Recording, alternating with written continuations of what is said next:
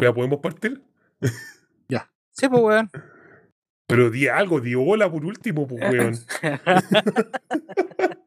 hola, muy buenos días, muy buenas tardes, muy buenas noches a todos los que nos escuchan. Eh, bienvenidos a un nuevo capítulo de Tiempos Plebeyos. Hacía tiempo no hacía la introducción. Eh, por, por, un lado del, del, del dial está el señor Varinas. Varinas, salud, salude por ahí. Buenos días, buenas tardes, buenas noches a todas las personas que están ahí en estos momentos. También hay que salude también ahí Rengo. Hola a todas y a todos, a todes. Em, gracias por escucharnos eh, a estos tres hueones buenos para hablar weá. Em, de repente hablamos mucha weá, de repente hablamos cosas cuerdas.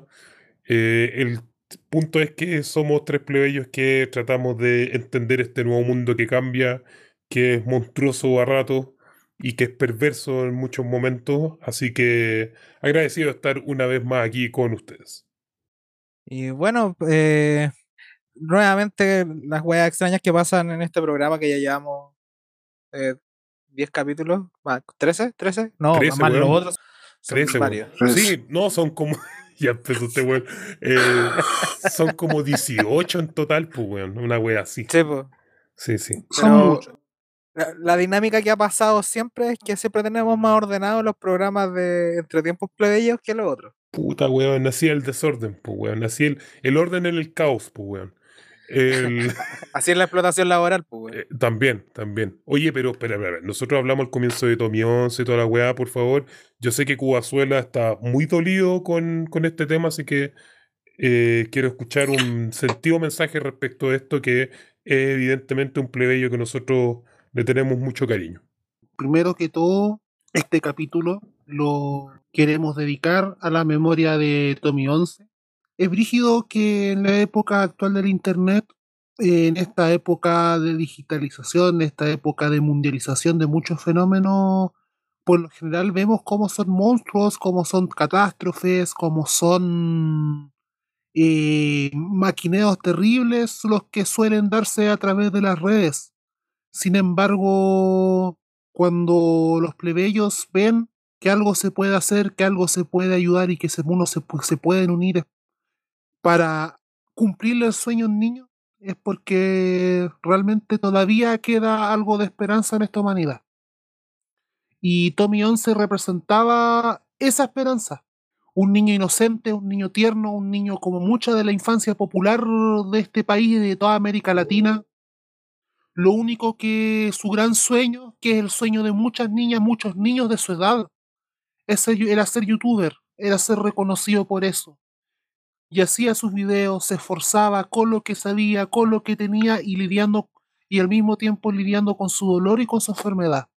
Y cuando se viraliza finalmente sus videos, eh, las muestras de cariño, las muestras de amor de gente alrededor del mundo eh, y de toda América Latina no se hicieron esperar. Y lo mejor es que él antes de morir, él tenía cáncer tuvo que lidiar, imagínate lo que es tener 10, 11, 12 años y lidiar con una enfermedad que te carcome los dolores más terribles de la existencia. Y aún así, levantar esto adelante y cómo todas le, y todos le permitieron antes de morir volverse botón de plata, botón de oro, ganar el copihue de oro, ganar el Giga Awards y tener eso, tener poder, murió chiquitito, murió a los 12 años, murió chiquitito, pero murió con un sueño, murió cumpliendo su sueño, y que representa en este, en este mundo, en este siglo XXI, a un rostro de la infancia popular, esa que en otras instancias y en otras ocasiones están pisoteada por los poderosos, a la cual se le niegan y se le cortan las alas de chiquitito. Y ante eso solamente nos queda decir que descanse en paz y que ahí esté donde esté, pueda por fin, por un lado, cumplir sus sueños, seguir viviendo y por otro, por fin descansar del dolor de lo que es esa terrible enfermedad. Aguante, Tommy, weón. Que descanse en paz, Tommy, y un abrazo fraterno y humilde a la familia que está aún aquí con nosotros y que el recuerdo de Tommy siempre quedará. Sí, y uniendo, uniéndome a, la- a las palabras, eh, también está la otra parte que también trajo lo, lo de, lo de Tommy y el fenómeno que tuvo en internet. em, la cantidad de weones de mierda agrios, weón, que anda por esta red culiada, por- internet en general, weón. Sí, weón. Weón, es que, weón, es un- la única weá que teníais que hacer es ponerle un like, weón, un suscríbete y fin, weón. No se te debía acabar, weón, la umbría, no se te debía acabar nada, weón, si es que apretaba ahí. Era un clic. Y era darle en el gusto. Y habían weones que realmente se fueron en la volada, como diciendo weá, diciendo miles de weá. Y, y un tema general que hemos hablado off the record en, en tiempos que es el tema de mostrar el fenómeno también de que hay gente que se está poniendo bien agria, se está poniendo como bien amarga, y eso hay que hacer todo lo contrario, weón, porque ser un, ser un amargo, weón, te aleja personas en vez de que te suman. Por ende, hay que, hay que darle nomás. Y en el mismo Tommy 11 está la, la, la, esperanza también de que el cabro lo único que quería era ser youtuber. Fin. ¿Cachai? Y era, era un gesto tan mínimo que podíamos hacer. Pero bueno, hay que dar vuelta a la página y, y démosle con, con la pauta que tenemos tan ordenadita como nunca. pues, weón. Tan ordenada, weón, que va a salir como la callampa, weón. Te lo apuesto. Apuesto, siempre, Mira, weón. hoy a propósito de tu frase, hoy día estuve viendo un por, la- mientras trabajaba un documental sobre hongo y debo decir, weón, que los hongos son buenos, weón. No, Así si los hongos son la raja, weón. Son la raja. Pero tú cachai que Chile acá tiene todos los conceptos dados vuelta con las weas, po. Es verdad. Sí, pues bueno. Oye, eh, respecto de este tema, que hay, hay una cosa bien interesante que tiene que ver con la conexión emocional. Puta, este weón ya está. El me canso ganso, weón. Sí, weón. ¿De qué chucha están hablando, manga de weones, si no estoy ni cerca al micrófono? Pero si está, weón, yo te estoy mirando y lo tenía activado, weón. Y eso, y se activa con tu, con tu respiración. Ya. Eh, weón, cree que nací ayer, weón. ¿Qui- ¿Quién es el que edita esta weá? A ver. ¿De qué chucha estáis hablando? No estoy, hoy sí estoy haciendo. Ya, pero no tenéis por qué ponerte Mirko Macari. Y a propósito del mismo, mismo Mirko Macari, es bien interesante el tema de las conexiones emocionales y la confianza. Estamos en un momento, de hecho, justamente en este país de mierda, donde eh, es un país que está quebrado emocionalmente, donde las confianzas son solamente en nuestros grupos más cercanos. Y, mm, y justamente la posibilidad de generar una política plebeya se da justamente en que el 18 de octubre del 2019 lo que se hizo se, fue volver a mirar al otro como una persona eh, de la que, cual tú podías confiar porque también vivía las mismas miserias que tú. Estaba igual de chato que tú y a la vez sabían que entre ellos no eran enemigos, sino que al contrario, ambos tenían que eh, luchar juntos. En, pu- puta, este weón que me desconcentra, weón. El- el- Pero, oh, pero concha, weón. Pero, weón. Tenía el, el, el umbral culiado. Métete en configuración de la weá, weón. Metí en configuración y ponía ahí silencio por debajo de y habla por encima de. Ahí, ahí podía arreglar la weá. Eh, ya. Eh, puta, se me fue toda la idea, pues, weón. Conche su madre. Esto, yo sabía que esto iba- De la emocionalidad, weón. Iba a De la la emocionalidad. esta weá, weón. Por Eh, la chucha. De la emocionalidad en el estallido. Em, ah, bueno, eso, pues, weón. Si po- y al final, ¿por qué chucha hacemos tiempos plebeyos? Por eso, pues, weón. Si en el fondo es porque de una otra forma confiamos en, en- en una categoría que hemos construido, obviamente que no es una construcción propia. Hay muchas personas que han colaborado a lo largo de muchos años en, en esa colaboración para construir que Cresta son, son los plebeyos. Y, y por eso estamos también, pues, por la, justamente por la recuperación de las confianzas porque a partir de ella se puede hacer una política decente, una política para nosotros, una política que podría sernos útil y sobre todo una política que va relacionada con un buen vivir, weón, con vivir bien, si no, nadie está pidiendo ni una wea más allá de eso. Sería ideal en realidad tener otras cosas, un par de, unas par de guillotinas, un par de cabezas muertas, o sea, no muertas, cabezas muertas, sino que cabezas cortadas, algunos weones que deberían morir. Y en efecto, nos faltan unos bombazos, weón, si es necesario, uno, unos misiles anti, antiaéreos, conchetumare, si es necesario.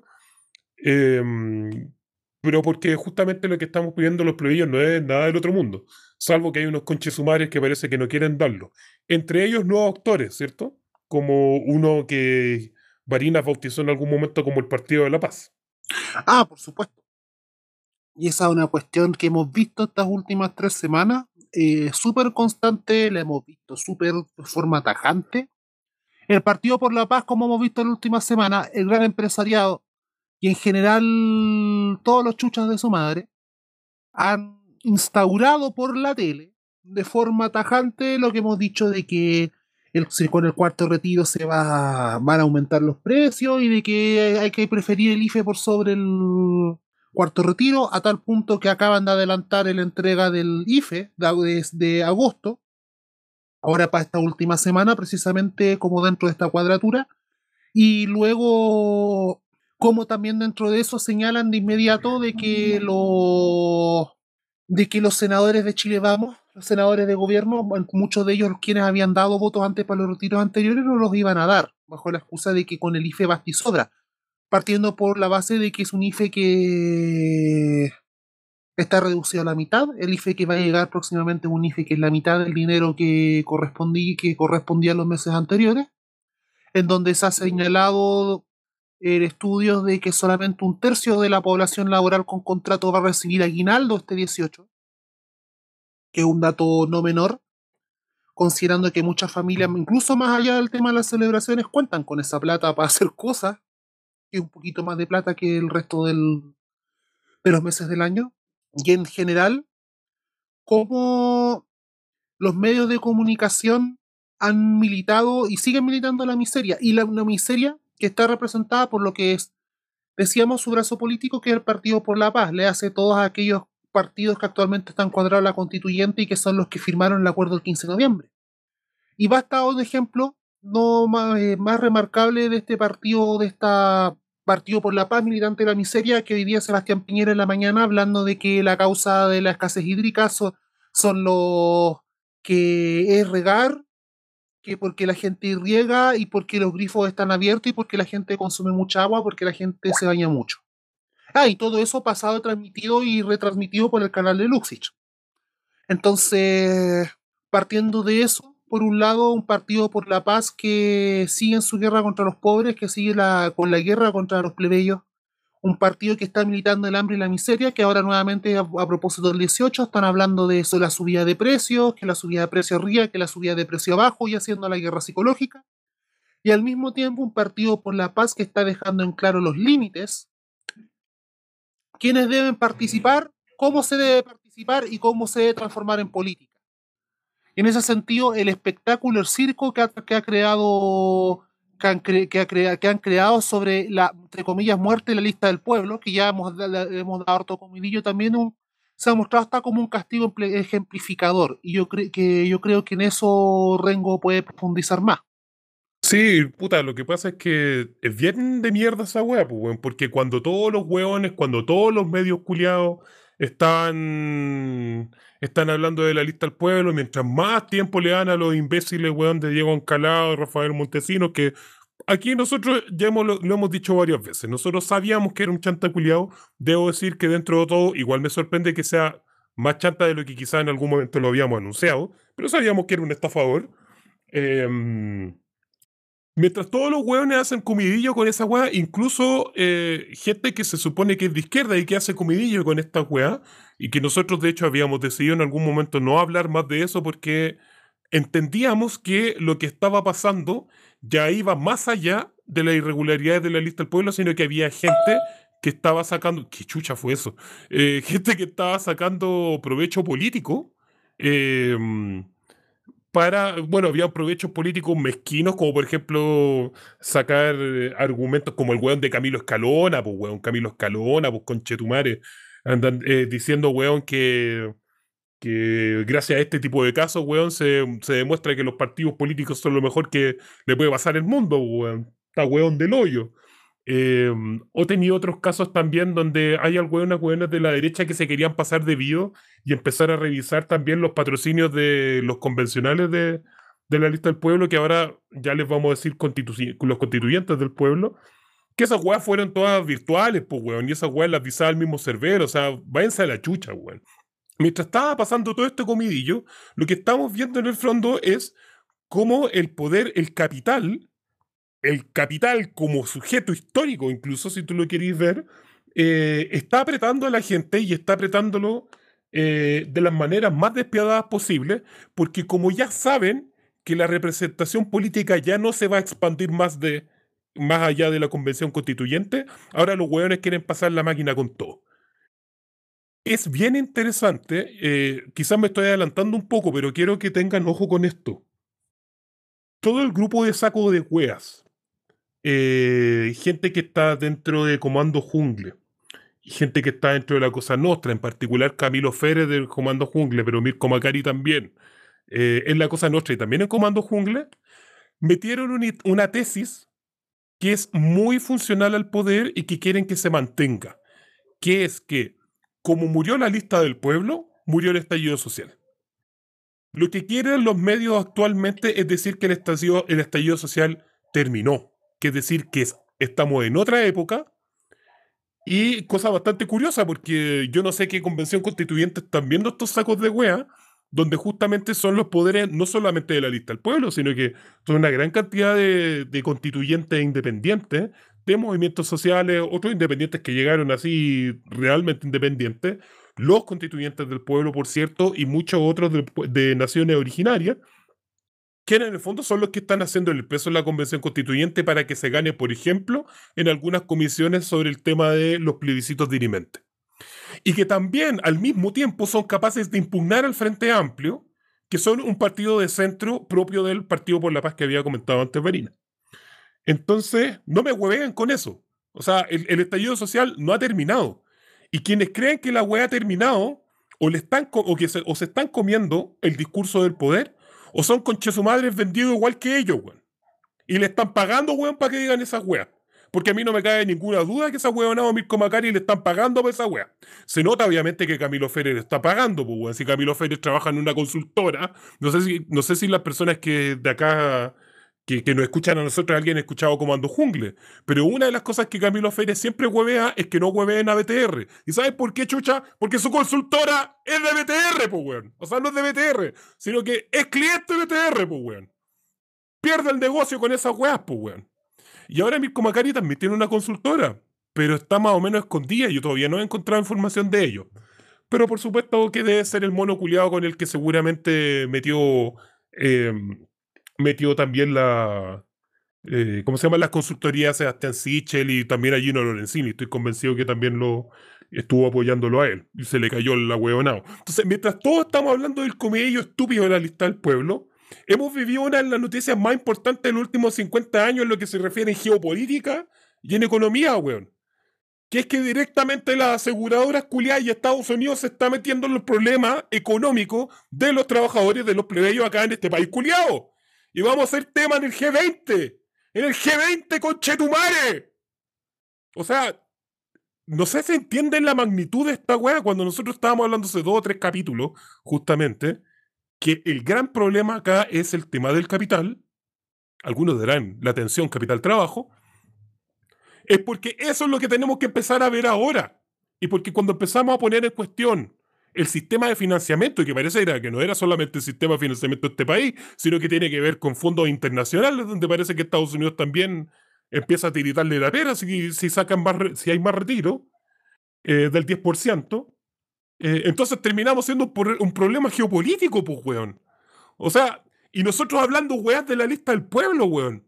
Entonces, esto es lo importante, weón. y en estas cosas tenemos que centrarnos que no están tratando de pasar la planadora por encima, que están tratando de que la cuarta revolución industrial en Chile pase como una maquinaria, weón, que rompa todo y que no haya constitución nueva, que no haya movimientos y no haya grupos políticos fuertes eh, y que por lo tanto no haya una política plebeya que sea capaz de defenderse a sí mismo. Así que sí, yo sé que me dieron la, la, la, la voz, para hablar de la lista del pueblo. Yo lo único que les voy a decir es que y como ya se los dije en otros capítulos, la lista del pueblo hace rato ya murió. No existe. Las personas que son de los constituyentes del pueblo hace rato ya no funcionan de la lista del pueblo. La lista del pueblo, ¿cuántos van a ser? 5 o 10 hueones. Eh, que son la parte de la secta y algunos hueones que se quedaron ahí. Pero ya no tienen diputados, no tienen core, no tienen gore, no tienen ni una hueá. Se fue Fabiola Campillay, que fue un, un combo en los hocico espectacular que dio la Fabiola Campillay a la lista del pueblo. Y después lo dio colado para qué decir. Entonces ya no tienen nada. No es tema, cabros. No es tema. No se habla más de eso. Lo que tenemos que hablar es justamente del gran enemigo que tenemos encima. Y yo también invito a que otros podcasts y a otras personas que se dedican a el análisis político alternativo, digamos, a, a estos medios hegemónicos y algunos hegemónicos, pero también medios alternativos, estoy hablando de la cosa nuestra y los otros podcasts políticos que hay, tenemos que alejarnos de esa weá y tenemos que empezar a hablar de los temas importantes que es la nueva atención capital trabajo que tenemos ahora, cómo los plebeyos nos vamos a hacer cargo de eso. Fin del comunicado. Igual quiero agregar dos cosas al respecto de eso. Primero, y que es un que quiero que lo tengamos en cuenta para el segundo bloque, porque en el segundo bloque vamos a profundizar más allá de lo que ha anunciado Rengo. Es que hoy día apareció una noticia en el diario financiero. Es importante, si usted quiere seguir cómo va la, cómo va avanzando el capital predador, mostrador mercados, diario financiero. No se va a hacer más o menos facho por leerlo, por si acaso.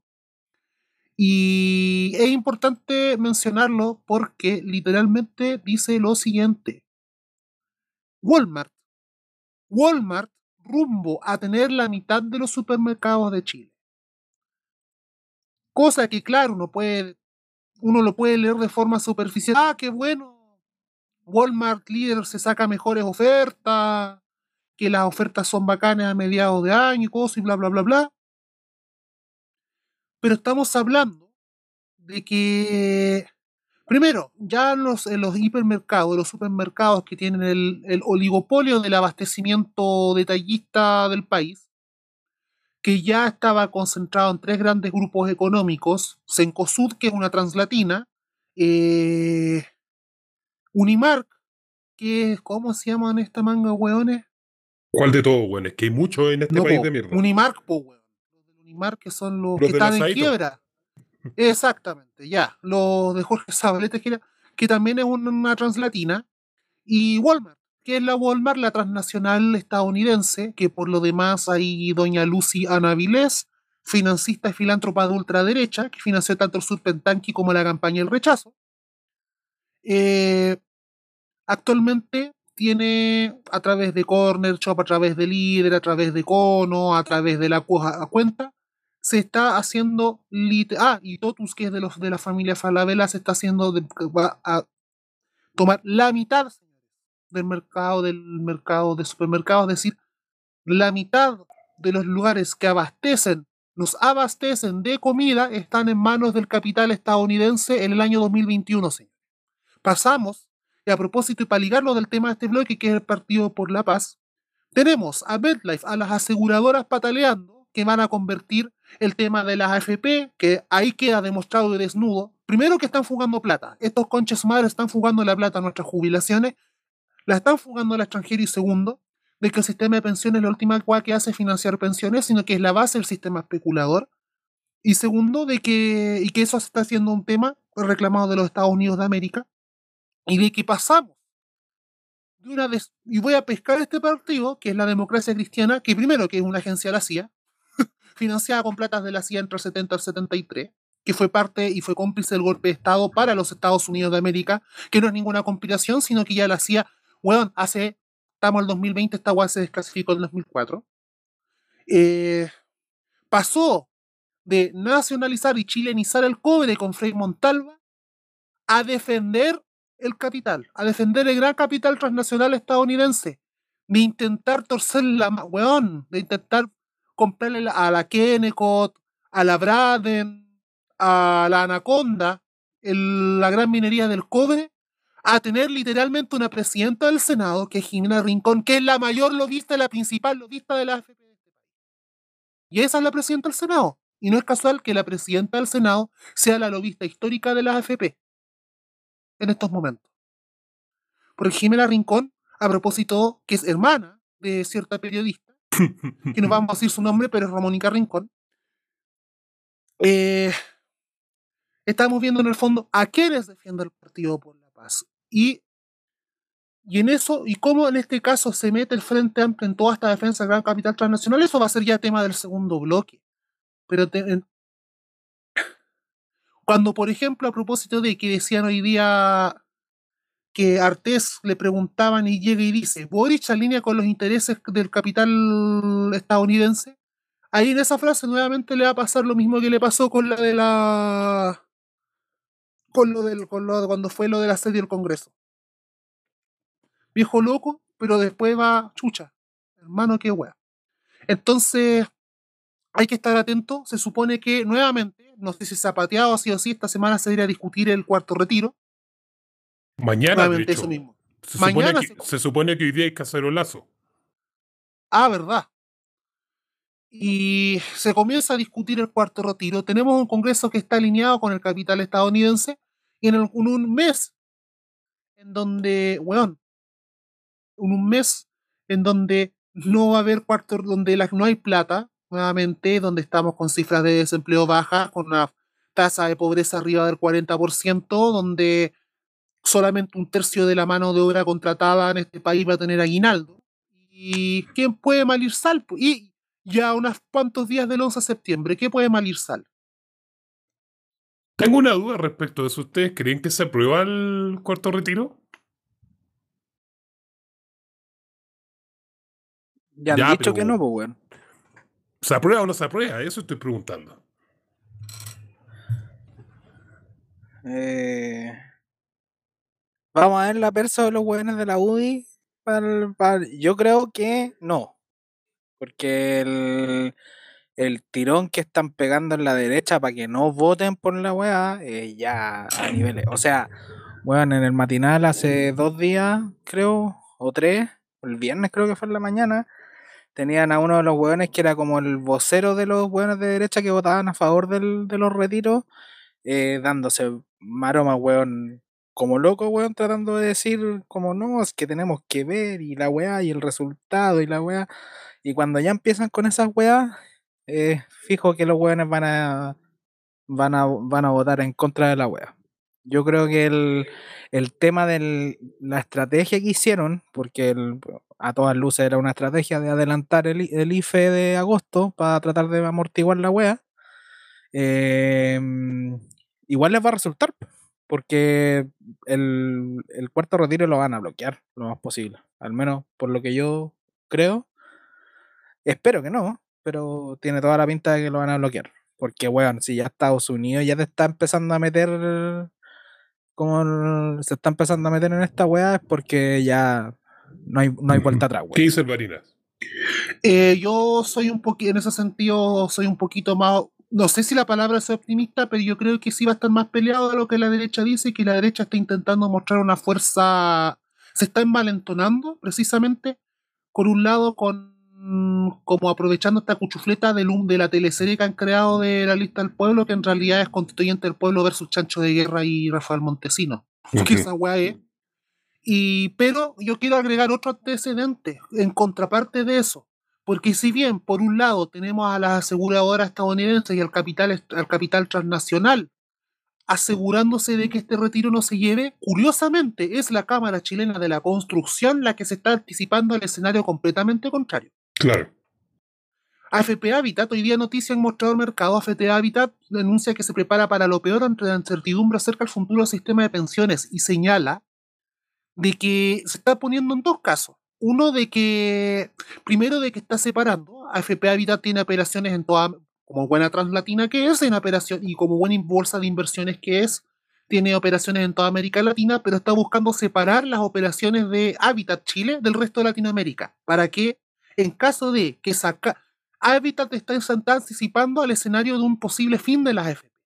Habitat ya sabe, es decir, la Cámara Chilena de la Construcción, el gremio de la construcción de este país, se está anticipando políticamente de que la AFP tiene los días contados. Y lo que ellos están viendo es separar AFT Habitat Chile del resto de las inversiones latinoamericanas para dos escenarios. De que las reformas y todo lo que pase con la AFP y la descapitalización provoque el fin de la AFP, eh, desligarse y que la pérdida sea lo más mínima posible para, para este bloque. Y el otro es que si le disminuyen los la participación, pero hay un sistema de capitalización mix, mixto, puedan, a, puedan resistir los costes, los costes económicos de ese cambio. Entonces, es curioso eso. Ese shock, ahí tenemos ese conflicto entre orígenes de capital. Oye, y deja, déjame una weá que quedó dando bote que dijo Rengo en relación a Comando Jungle, como retomando un poquito lo que habíais dicho. Eh, recuerden a los a los que nos escuchan y que quizás vean también el comando jungle, el comando jungle, en resumen, es la minuta de la UDI eh, pasada por Müller. Y la ponen, la ponen en tabla. Y hablan Pinicho, habla Macari y hablan otro weón. Pero al fin y al cabo, ¿qué es lo que es? Müller lleva la minuta de la UDI a mostrarla en un podcast. Comando jungle es la minuta UDI. Fin. Sí, sí, pero, pero es, bien interesante. Ya metámonos en ese tema. Ni siquiera lo teníamos pensado, pero yo creo que, que vale la pena decirlo. Creo que Comando Jungle en particular, yo de hecho lo que les voy a decir es invitarlos a que escuchen Comando Jungle. Con todo lo que les he dicho, yo les digo, escúchenlo. Es súper buen programa. Sí, de hecho, todo lo eh, contrario. No, no se trata de que no lo escuchen. Porque, porque creo que muestra cuatro derechas bien particulares. Y yo, yo, creo, yo creo que en ese, en ese sentido uno lo debería leer como un podcast de derecha con cuatro derechas distintas. Tú tenías la derecha corrupta, Sokimich, papá de un violador, eh, todo lo asqueroso que tú quieres querer con Gonzalo Müller, pero que en Comando Jungle es un poquito más suelto de lengua que, que en las cajas de programas donde está en la tele. Es la UDI con copete. No, claro, eh, claro, un poco eso, es como la UDI con copete no, no es más que eso, pero, pero yo creo que es bueno para ilustrarlo y como sabe que eh, los podcasts ahora tienen, los podcasts políticos tienen más poder, ahora el weón va, como tú bien decís, Girón, va con la minuta de UDI en la mano. Como ya no habla tanto por él, está hablando como lo que quiere decir la UDI. Por otro lado, tú tenías Camilo Férez, Camilo Férez que tú tienes una derecha empresarial sanjataniana, pero, pero más pragmática, curiosamente de familias con algunos lugares de izquierda, em, como la María Esther Férez, eh, y tenéis también en particular este weón, la, la, ¿cómo se llama? La particularidad que viene de la comunidad árabe y que es un ferviente eh, defensor de, del pueblo palestino, de la nación palestina, y la destrucción del Estado ilegítimo de Israel. Ustedes ya saben qué decir. Israel no existe. No, pues concha tu madre, puta los huevos. Por favor, Marina, yo sé que tú sabes qué, quiero que digan.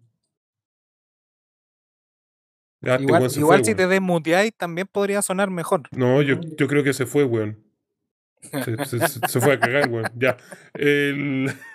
Em, entonces, tú tenías ahí esa derecha, derecha media sanjataniana, pero igual es árabe. Ahí, ahí tenía una, una más, encima más joven. Entonces tiene un, tiene un poquito más suelto de lengua, que viene un grupo de Bópoli por lo demás. Tenéis por otro lado Pirincho, que es un DC, que un DC hijo, hijo del Partido del Orden, así, pero potente. Eh, y que curiosamente es un DC que ahora vota por Boric y que es pro Boric. Así que esa es la nueva derecha, que en el fondo, esa nueva derecha, ¿en qué sentido es nueva derecha? Es nueva derecha en el sentido de que renuncia y es muy autocrítico de su herencia de ser concertacionista, y, pero como, bueno eh, como con buen olfato del poder, prefiere irse con Boric. Y por otro lado, yo creo que tenemos una cosa bien interesante que es Mirko Macari, que representa más que a él como Mirko, representa a un sentir de donde vive, que es de la comunidad ecológica de Peñalolén. Y yo creo que eso, bueno, ya no hay bloques ni una wea, estamos mezclando todo, pero yo sé que nosotros sí. harto con Ñuñoa y que Ñuñoa aquí, Ñuñoa acá, que por favor, creo que la, gente que escucha tiempos plebeyos, ah, este weón se cayó así. Se cayó en mala. Se cayó la internet en em, Venezuela. Sí, no, claro. Ay, volvió el internet en Venezuela, pues, Por fin, por la concha su madre. Uy, weón, ah, concha madre. Ya. Maldito sea Estado de Israel. Gracias, gracias, gracias. gracias. Eso mismo. Bueno, la weá es que. Em, es bien interesante lo de Mirko porque uno, claro, yo, yo asumo que las personas que escuchan acá Tiempos Plebeyos saben que cuando uno huevea a la comuna de Ñuñoa, no solamente a la comuna de Ñuñoa, sino que a Providencia, sectores de Santiago Centro, La Reina, etc. Pero yo creo que la comunidad ecológica de Peñalolén, o sea, Ñuñoa es al progresismo y a la izquierda lo que la, comuna la comunidad ecológica de Peñalolén es a la derecha.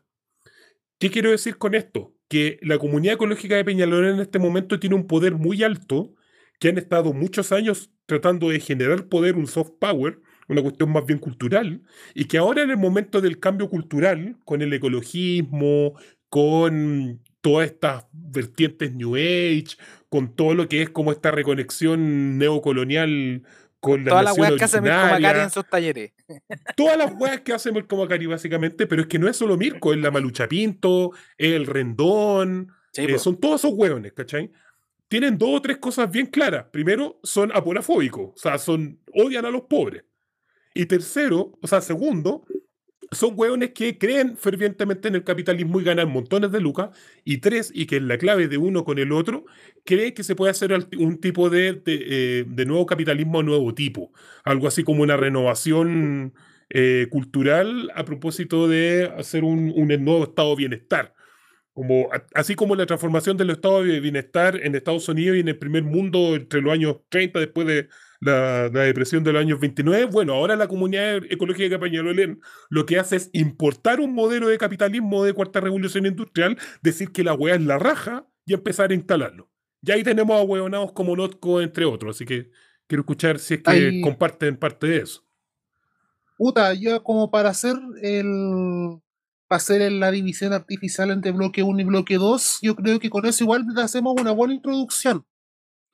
Hay que entender de que las. La, primero que históricamente, las oligarquías, la oligarquía, la- las oligarquías latinoamer- latinoamericanas, pero en específico la oligarquía chilena, no es homogénea y no es uniforme, no es uniforme sino de que dentro de sino que son un rejunte de generaciones de cuicos culiados en las cuales un nuevo grupo social, según una época histórica, se va sumando y agregando a los cuicos que habían antes. Prueba de ello es el, la existencia misma del presidente que tenemos, que es Sebastián Piñera, que es del capital especulador, pero que hace dos generaciones atrás su familia pertenecía a la clase media que construye el modelo del estado de bienestar o del, del modelo desarrollista en este país, y cu- cuyo partido de clase fue la democracia cristiana. Entonces, partiendo de esa premisa, es interesante ver cómo durante este fin de semana la tercera cumplió 71 años. Y, estas, y durante, estos 70, durante este, todo este fin de semana, la tercera y otros medios prácticamente ungieron a Gabriel Boric como el próximo presidente de Chile. Entre ellos, una entrevista a Boric en la cual busca decir nosotros somos los cam que reconoce su herencia de la concertación, que reconoce que ellos son los, eh, los herederos de la concertación, pero que ellos deben hacer esas transformaciones con garantizando continuidad y paz social. Y eh, durante ese mismo día sale Eugenio Tironi diciendo que en efecto el, el Frente Amplio simplemente era una bolsa, la misma bolsa de gatos que ellos eran cuando comenzó la concertación y de que y de que ella a la concertación le decían que iban a tener los mismos que iban a tener los mismos problemas y que finalmente ellos lograron gobernar y que el Frente Amplio por lo mismo le veía buen futuro. Y al mismo tiempo, a propósito que mencionaron a Notco, entrevistan a, a las al- a, a los dueños de Notco, a, Corn, a Cornet Shop, sí, Cornet Shop. eh, El hijo de la Corner Shop. hijos de la Cornet Shop. Y, y en el fondo, el discurso de estos eh, nuevos líderes de startups, que son hijos de comillas. culiados y clase medieros, exactamente, es el mismo que tiene el Frente Amplio y la cúpula del Frente Amplio con respecto a sus padres concertacionistas, ellos tienen el mismo discurso con respecto a sus padres oligarcas. Y aquí hay un concepto importante que nosotros debemos considerar y que vamos a tener que irnos acostumbrando, que es el concepto de las unicornios. que sí, suena gracioso, pero cuando usted lea el concepto de una empresa se ha vuelto unicornio, es, señor, saluda a su nuevo explotador. Claro. Las unicornios son todas aquellas empresas, todas aquellas startups, es decir, todos aquellos nuevos, aquellos nuevos conglomerados nuevas empresas surgidos en este capitalismo de cuarta revolución industrial que han alcanzado un nivel de capitalización de un millón de dólares. Y que esas empresas por lo general suelen ser en rubros de cuarta revolución industrial y que van generando la seña para el resto del sector empresarial de cómo a, qué debe irse de este nuevo capitalismo que efectivamente ha señalado acá Rengo. Entonces, ya tenemos la unencia, tenemos la bendición, en el fondo, de uno de los medios del duopolio comunicacional para asumir la que Gabriel Boric y por ende esta clase media furiosa e indignada, tal como la clase media de la, que construye la constitución del 25, asoma y le dé una gobernabilidad a este país en pos de esos cambios.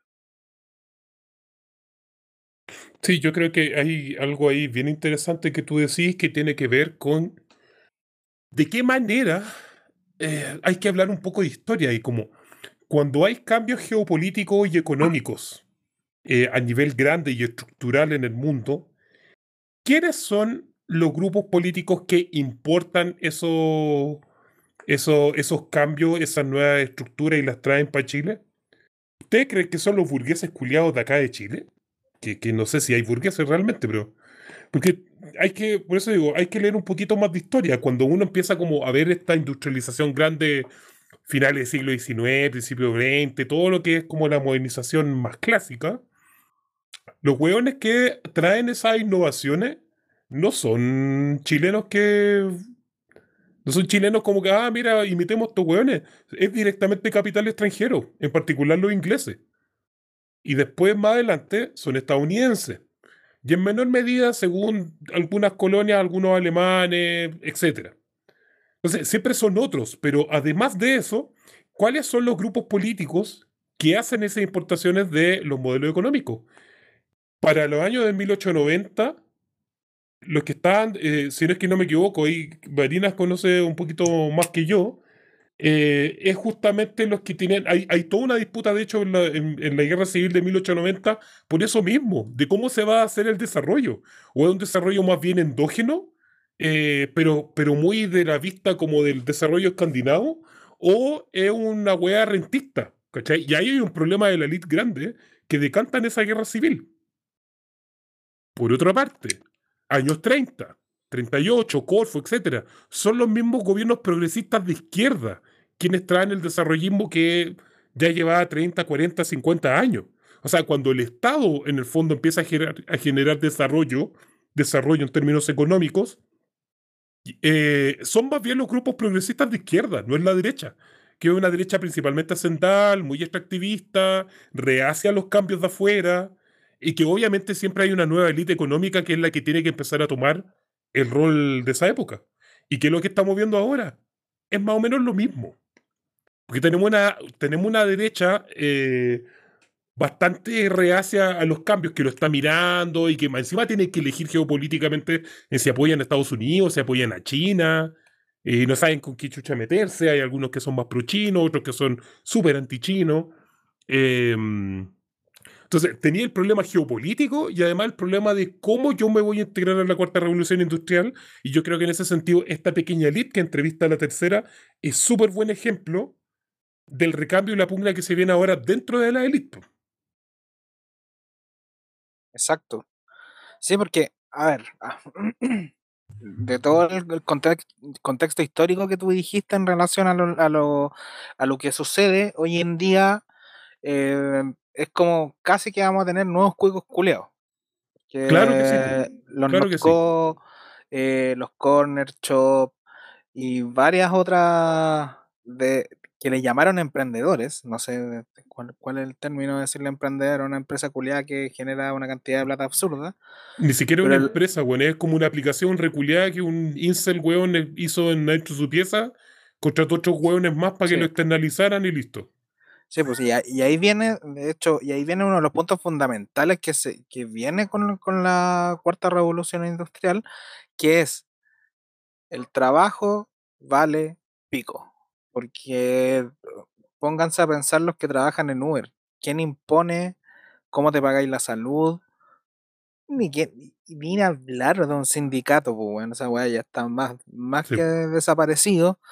Por ende, una de las, de las cosas más importantes, de hecho, creo que hace poco vi una entrevista que le hicieron a Gabriel Salazar y él hablaba que una de las cosas que más falta hablar es de trabajo, porque tiene que, tiene que, la constitución también tiene que venir con un cambio de matriz económica. Y ahí es donde está, donde se enfrentan todas estas Exacto. cosas de las que estamos hablando. Que, puta. Y por eso están con la pera con la weá del extractivismo y eso. Sí, pues, porque al fin y al cabo es cambiar completamente la matriz, la matriz económica del país y vamos hacia eso. Yo creo que mm, acá los días están contados de las mineras y los buenos lo saben. Y solo van a sobrevivir los que, como dice el jalero, eh, se suban a la ola. pues, Porque, weón, en la minería está el boom de hacer todas las weas con energía renovable.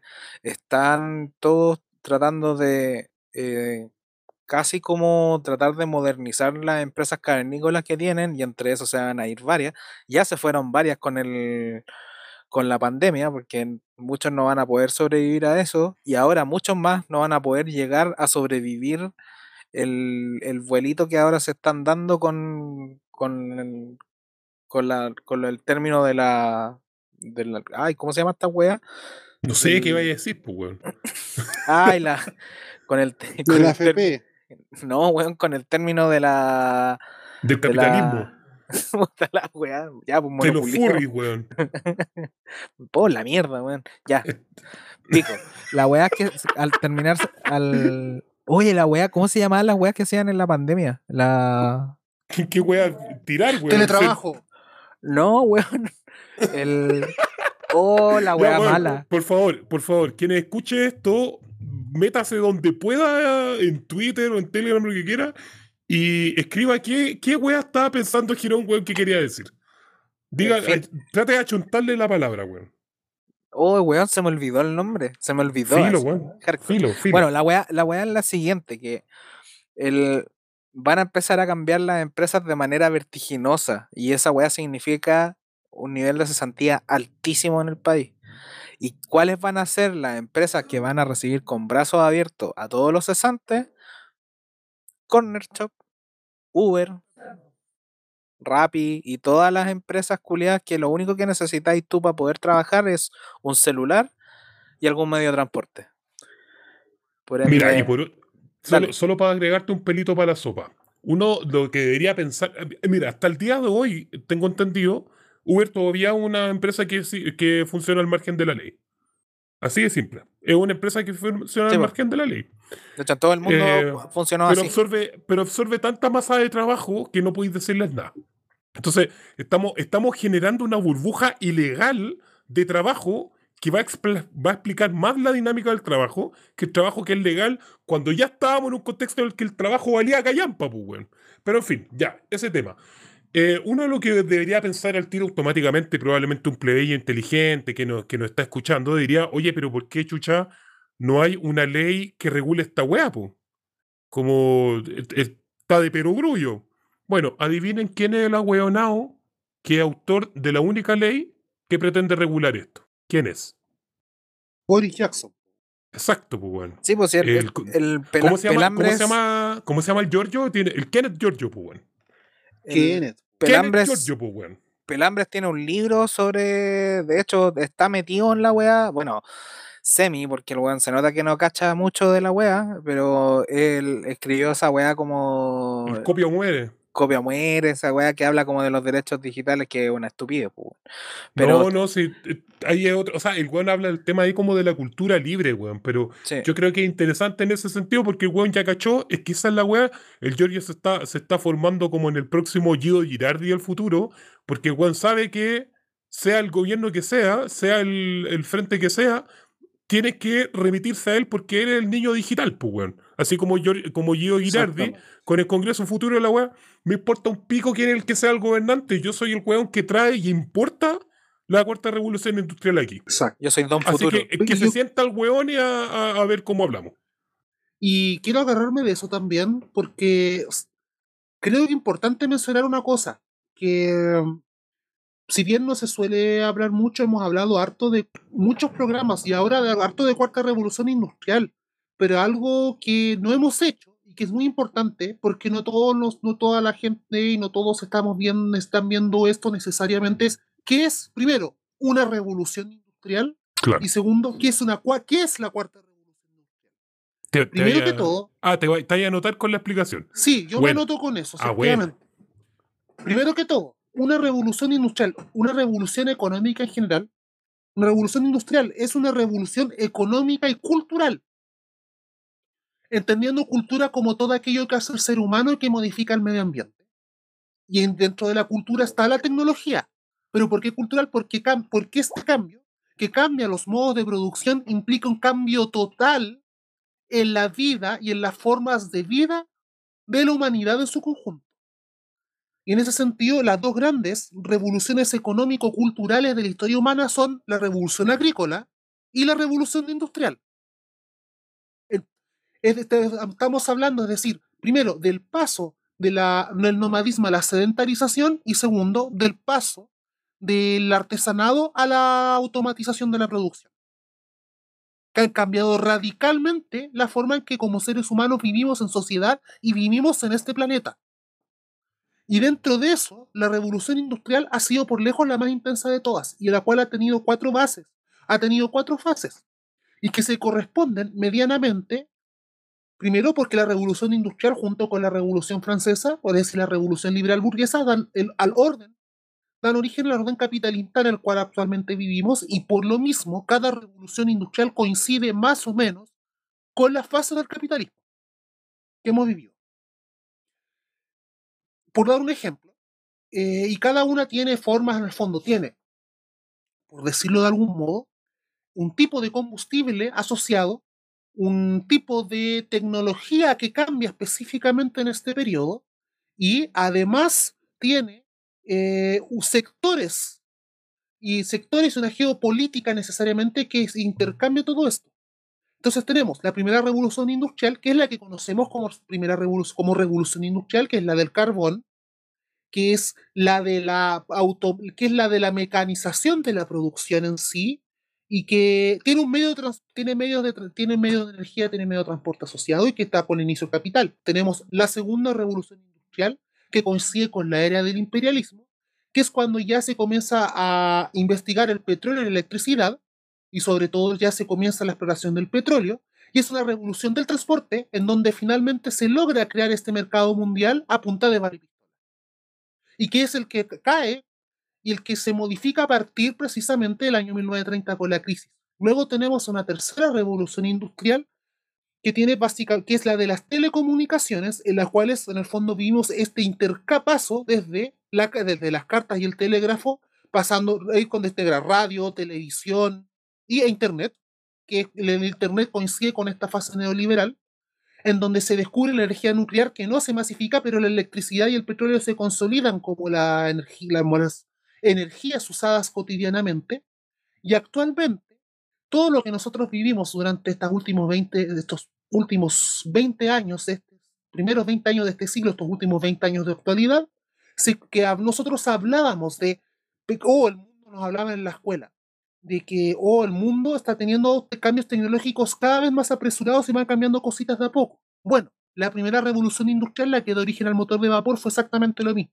Primero se tuvo que pasar la despepitadora, pasar al, a las piezas que iban formando este motor, se descubre el motor, luego eso da origen al, al telar mecánico, luego eso da origen a todo lo que conocemos y eso después da origen al tren y esa bola. Y en ese sentido, el gran invento y la gran modificación de esta cuarta revolución industrial es la inteligencia artificial. Y esta inteligencia artificial, cuyo soporte infraestructural es el 5G, por un lado, es el que permite este famoso este capitalismo de plataformas, de startups que hemos estado hablando todo este rato, y que donde va a dar estas nuevas plataformas de servicios precarizados, pero también por lo mismo es la base del capitalismo de vigilancia que ha ido surgiendo cada vez más. Y que por un lado también que está acompañado de este cambio geopolítico, de este mundo multipolar que se está generando actualmente, en donde este Estados Unidos li- neoliberal está siendo desplazado por nuevas potencias, en donde la energía que va a dar impulso a toda esta transformación de la inteligencia artificial efectivamente son las RNC, las energías renovables no convencionales. Y por eso, por ejemplo, Latinoamérica o incluso Afganistán están, viven sobre minas de territorios llenas de litio, de cobre, que son fundamentales para todo esto que estamos hablando. Mira, em, te voy a dar dos datos que acaban de aparecer, weón, porque estuvo impecable tu, tu presentación, eh, Varina. Sí, nada que decir. Eh, solo te voy a dar dos datos contextuales del ahora ya. Hace nueve segundos Gabriel Boric recomienda leer la entrevista a su susodicho conexión estadounidense Diego Pardo, em, con, una maravillosa composición estética de qué es lo que quiere mostrar esta nueva burguesía eh, de cuarta revolución industrial. Un hueón vestido relativamente normal, con, con ropa que se ve más o menos usada, pero usada como de la nostalgia, o sea, ropa americana cara, con una bicicleta, un hueón muy relajado, ¿no? Un hueón, un hueón que ve las cosas con calma, ¿cierto? Y que más encima en el titular dice, hueón, Gabriel Boric no da problemas de gobernabilidad. O sea, ¿qué te están diciendo ahí, weón, que un diario de derecha pone un cuico reculeado, weón, hijo de Estados Unidos, vestido como una persona relativamente común y corriente con una bicicleta y que te dice que te más gobernabilidad Gabriel Boric? Es porque estos weones tienen la weá, pero cocinada, weón, te tienen hasta el postre hecho, weón. Hasta el postre, weón. Y segundo dato, Natividad Yanquileo que, la amo mucho, la amo. Yo, Natividad, si algún día escuchas esto, yo te invito a un completo con un fan shop. Lo único que te digo. Em, está justamente hablando de una entrevista que le hicieron a Juan Sutil, eh, nuestro gran amigo y, ¿cómo se llama? Como un fondo estandarte de, del poder de la, del comercio nacional en el escenario político, que dice que eh, la CPC tiene varias estrategias para llegar a la Convención Constitucional. Dice, pero no las voy a ventilar públicamente porque me las pueden invalidar. Tenemos canales, hemos contactado varios convencionales desde la centro derecha hasta la centro izquierda, alguien del Frente Amplio, Fernando Atria, y de la lista del pueblo, pero aún es incipiente. ¿Quién va a ser de la lista del pueblo, weón? culiao?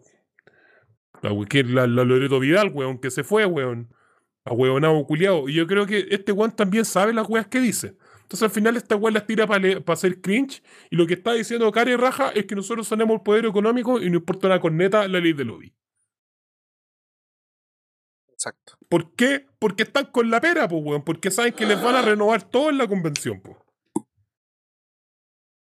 No, que más encima se va a renovar no sé si se va a renovar, pero van a haber varios que van a desaparecer de esa misma CMPC, CPC, con donde está este viejo culeo. Porque varios van a desaparecer, pues. De hecho, es como, va a ser como un mesón donde de a uno van a ir desapareciendo, así como chao, chao, chao, cagaste, cagaste, cagaste. Y siendo honesto, varios de esos viejos culeados tienen los días contados. Puta, nosotros en algún momento dijimos como pregunta provocadora, si nosotros, si desde la izquierda, desde la izquierda plebeya, continuaba con la convención constituyente o no en este contexto de terrorismo de Estado. Y, lo que te estáis dando cuenta ahora es que la derecha está feliz de que eso pase. Entonces, también te ponen disyuntivas, pues. ¿Qué, ¿Qué haces con eso? Si lo que más quieren es que la web se quiebre. Pero el tema es que por último no tenemos que pagar el costo nosotros. Exacto. Algo más que decir, ya llevamos una hora, cabrón. Sí, ya estamos con, con, el, con los días contados. Señor Marina, ¿algo para cerrar? Mm. Primero de que, a propósito, para ir cerrando, eh, creo importante este punto destacar cuando hablamos eh, del surgimiento de nuevas oligarquías dentro de este capitalismo, y que por si acaso lo que está planteando Boris, lo que plantean estas startups, es lo que se llama en Estados Unidos el Green New Deal, Búsquenlo ahí, tarea para la casa, el Green New Deal, que es la propuesta que tiene el Partido Demócrata para, para el gato pardismo a nivel mundial. Y es importante señalar tres cosas a propósito de las startups. Por me buscar una cosa.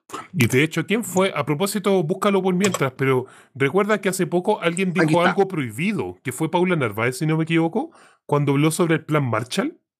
O sea, lo que, te- lo que estoy diciendo con esto es que los buenos están ubicados temporalmente en un Estados Unidos que tiene que garantizar un estado, entre comillas, de bienestar porque sabe que la cuarta revolución industrial no le va a dar pega a todo. Es así de simple.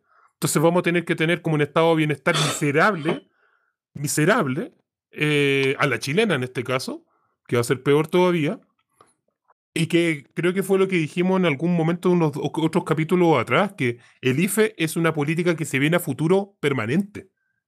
O sea, hay gente que va a vivir a punta de. IFES. Esto, esto es un Sí. ensayo para lo que se viene después.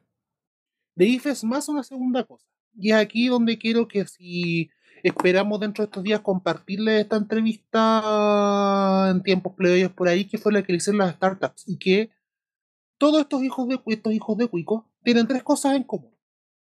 ¿Y cómo se ven ellos? Y vamos a cachar para quién va a gobernar el próximo presidente ante Pavelich.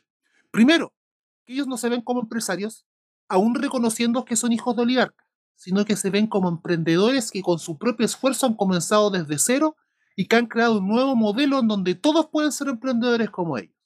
O en otras palabras, el, em- el, el vocabu- de em- emprendedor y pibe va a ser el nuevo somos todos clase media que vivimos en los 90.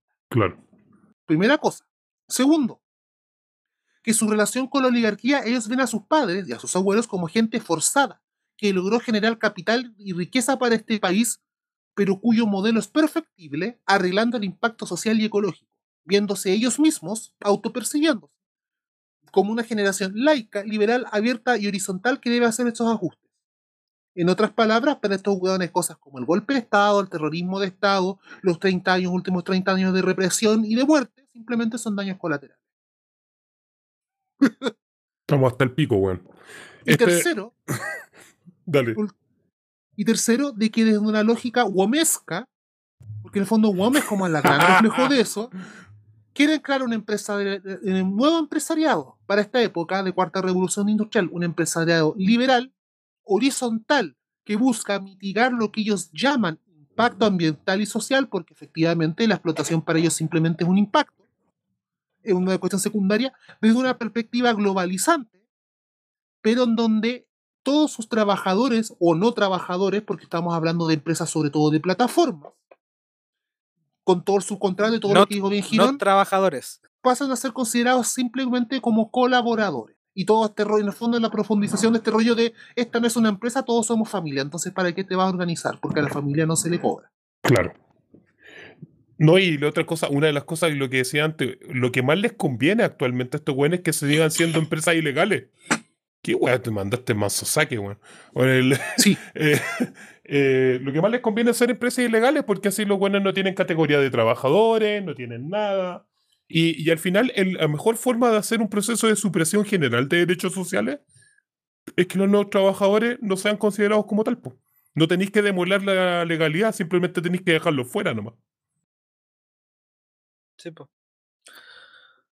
Puta, que, que, que optimista este tiempo plebeyo, weón. Y weón. Pero Mira, yo creo- puta. ya llevamos uno, ya llevamos varios capítulos como hablando de esto. Yo creo que en algún momento vamos a tener que decir, bueno, ¿qué proponemos, weón? Sí, vamos a tener que dar- darle un punto de quiebra a esta weá, porque si no, weón, nos vamos a terminar como el weón que se puso a putear, weón, porque la, la Irací está bailando, pues, weón. La voz te da con la weá. Hazte cargo, weón. Tú te puteaste pues no, con el weón. No podí, no podí, pues, weón, preocuparte de esa weá, conche tu madre, weón. Tener la zorra en el país, te estáis preocupando de que una weá no está bailando, weón.